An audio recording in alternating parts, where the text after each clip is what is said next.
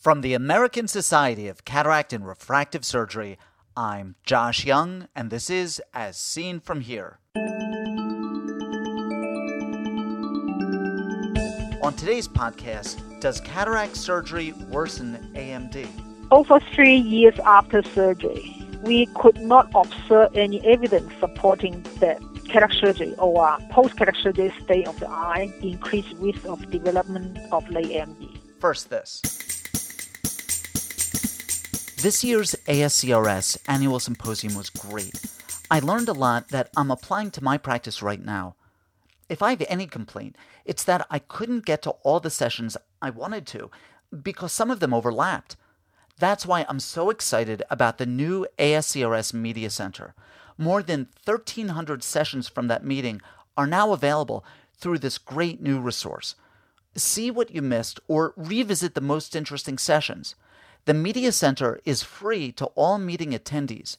Stay tuned after the podcast for more information.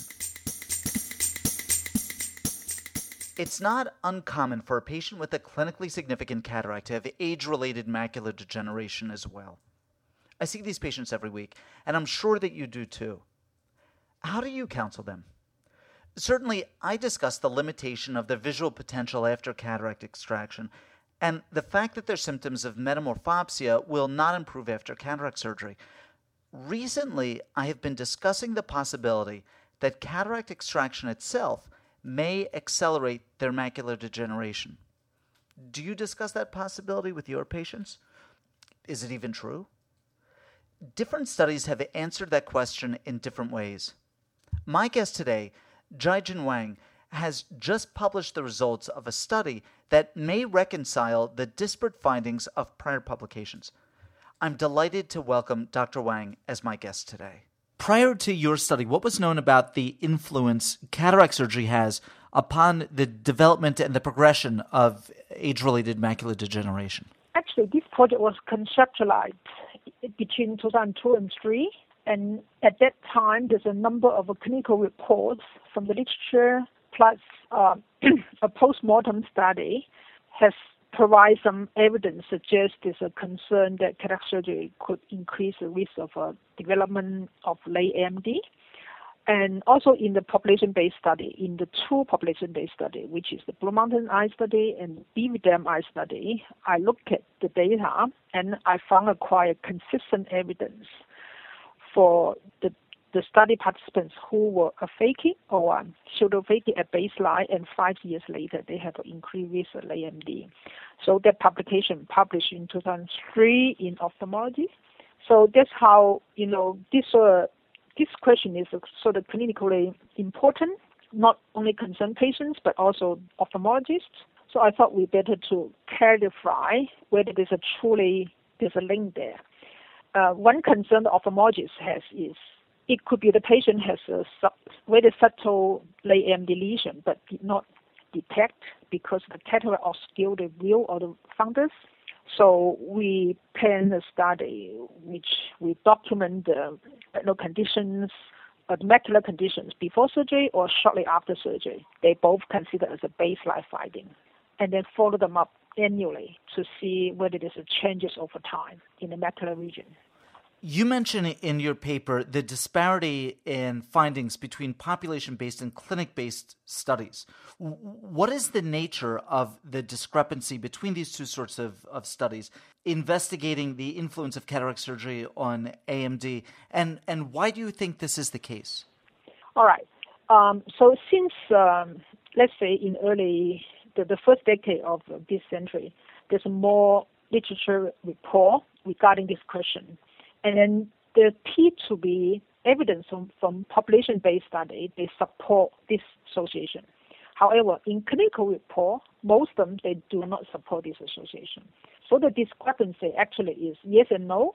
Yes, from the Blue Mountain or from the population-based sample, but no, mostly from the clinical-based samples. And I have, a, you know, a lot to think over why this is the case. You know, the population sample they use very healthy older people as a control group. As a clinic, clinic-based sample studies, they use clinical patients as a control group. So the control group are different, or the sample, the nature of the sample, the characteristic of the sample are different. So, in a sense, for example, if the AMD risk factor distribution are different between the two samples, the finding will be different. I don't know whether you can picture this situation. For example, if a patient, they all have a relative high prevalence of AMD risk factors, when they compare to a healthy subject, whether or not they have cataract surgery, they will have a high risk of AMD anyway. When you compare to patient to patient, they both have a relative high prevalence of AMD risk factors. So you can't tell the difference. If the surgery doesn't increase risk, you might not tell the difference between case and controls in terms of the AMD instance because their their background already have a higher uh, prevalence of AMD risk factors. For example, in for example, in this report, I have a table to report the characteristic of these patients. And you will notice the early AMD prevalence is relatively higher in this patient group compared to the early AMD prevalence in the Blue Mountain sample. So in that case, early AMD is a high risk group to develop to late AMD anyway. So that could be the reason. Let me see if I if I understood one one of the points that you make in the uh, paper with, with with regard to this question, which is is that the that essentially the population based and the clinic based um, studies have have sort of different control populations, and that y- your point is is that that the population based studies, which compare um, patients who have cataract surgery to other age matched patients, um, are comparing to to healthier patients generally, and that the the the control group in the the, the clinic based studies tend to be patients who are well. It's it's as if you were to say, and correct me if I'm wrong, that patients who require cataract surgery are themselves probably at higher risk for AMD than the general population based population age match controlled would be to start out with. Could be the case, yeah. Because um, let's say not only our sample, the Auckland cataract uh, surgery study also document that 80% of the patients who undergoing cataract surgery have some sort of chronic comorbidities, including you know systemic conditions and eye conditions. And in our sample, we also document about 80% this patient has some sort of chronic uh, conditions. So if these chronic conditions, some of them have a link to late AMD, of course, they are naturally will be in a higher risk of AMD, regardless of whether they have surgery or not. So at least I can tell the early AMD prevalence is higher in the surgical patient group, which is the could be the fundamental reason to increase the risk of developing AMD in this group. What question did your study seek to answer, and, and, and what was the, the design of your study? So we plan a cohort study, which is a longitudinal follow-up the surgical patients, and then document their documentation of their macular conditions before or shortly after surgery, and annually follow them up and in this particular report, recently impressed in ophthalmology, I used a pair eye comparison, which particularly addressed the question whether surgery itself or, or after the cataract being removed has uh, increased risk of AMD. When you think about this condition, um, when a patient both eyes, one eye operate, the other eye not operate, and they are the same patient. So the systemic factors will be match for, completely match for. The only difference is between one eye have operated on, the other eye have not. So the only difference between two eyes is the operation. So using this pair eye comparison, I basically be able to exclude sur- surgery alone is not the reason to cause the difference. What were your main outcome measures, uh, and what were your inclusion exclusion criteria? Um, let me answer the second question first. Sure. The inclusion criteria is only the age criteria. We realize the late AMD cases are relatively rare in the population is less than 1 and 2%, so we want to have an old age group which increase our chance to have some more number of late AMD cases. But at the end, even after three years follow-up, we still don't have enough number of late AMD cases.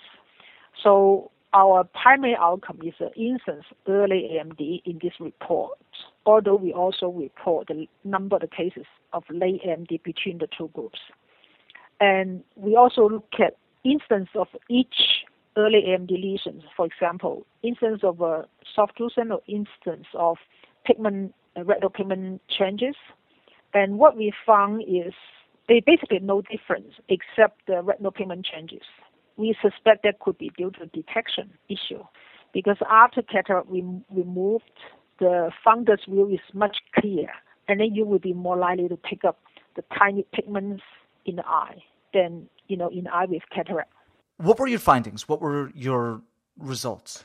Over three years after surgery, we could not observe any evidence supporting that um, cataract surgery or uh, post-cataract surgery state of the eye increased risk of development of late AMD. Uh, not only late AMD, but also not increased risk of development early AMD. Prior to your study, what mechanisms had been proposed connecting cataract surgery to AMD progression? And does your study uh, suggest that these mechanisms are not clinically important? The primary, there's a two potential mechanisms. First one is a um, inflammation reaction to surgical trauma, which could be only influence over limit time after surgery, maybe a couple months or six months, something like that. The second possibility is increased light exposure in in the in the retina of the eye without lens or with pseudophakic lens. This me- mechanism still important, I think. Uh, however, at this stage, my report still haven't haven't addressed the uh, inflammation reaction question.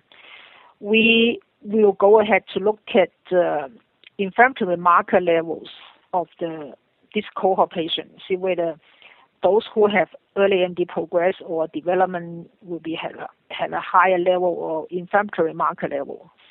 Uh, in terms of light exposure, there's been a long ongoing hypothesis but it turns out will be very difficult to to document, even though the, the hypothesis is very strong, be, because the measurement of the light exposure is very limited.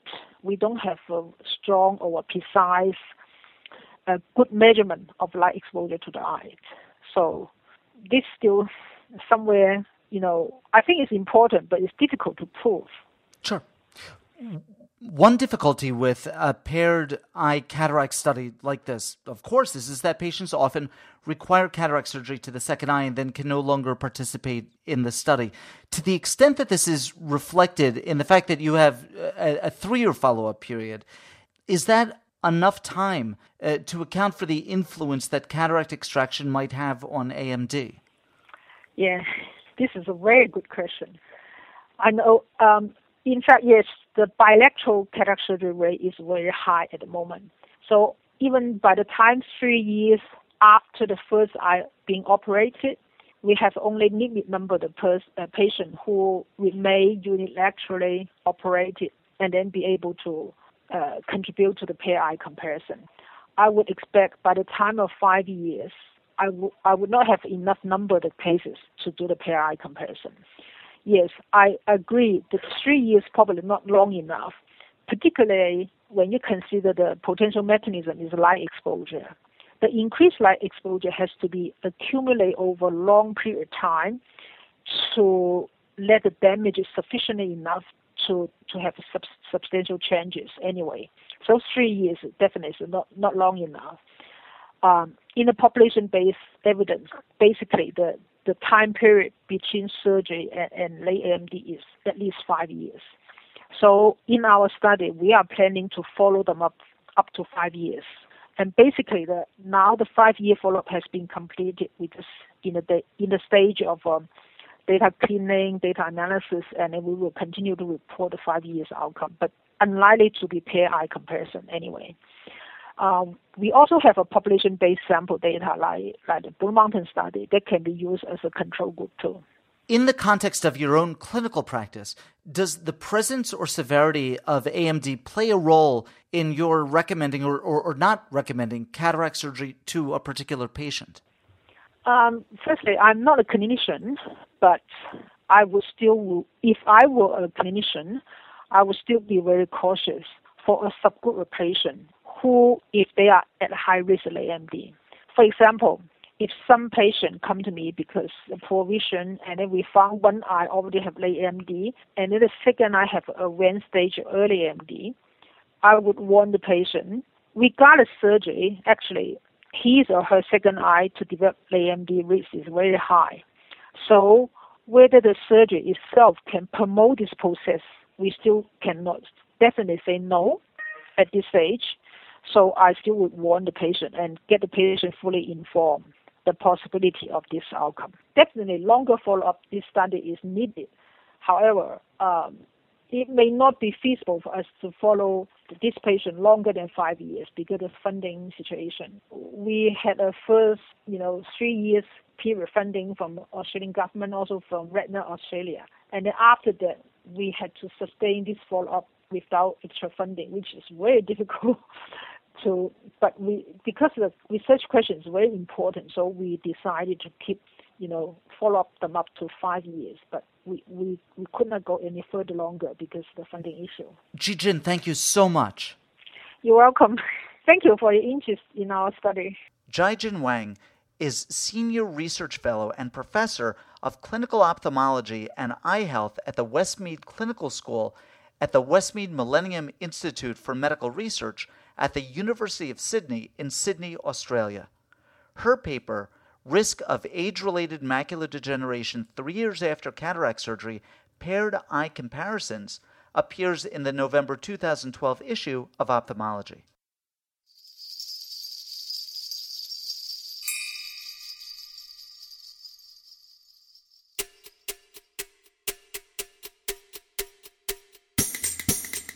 Here's some additional information about the new ASCRS Media Center. Almost all of the 2012 ASCRS ASOA meeting was audio and video recorded, and there are now more than 1,300 sessions featuring almost a thousand speakers available online. You can view the general sessions, ASCRS paper sessions, symposia, films and posters, plus select courses and ASOA sessions on business management. It's essentially the entire meeting anytime you want, and it's all available through the new ASCRS Media Center. If you attended the meeting, your Media Center access is free. If you're a current ASCRS or ASOA member but didn't attend, you can still see everything that you missed for the member price of $199. If you're not an ASCRS member, you can still purchase the Media Center, or better yet, join us and get the lower member price. To view the 2012 meeting through the Media Center, visit the ASCRS website at www.ascrs.org. If you're already a member, log in first and then click the Media Center link. If you're a guest, just click the Media Center link at the top of the page. From there, you can purchase the Chicago 2012 package, or better yet, join the ASCRS and receive the discounted member price.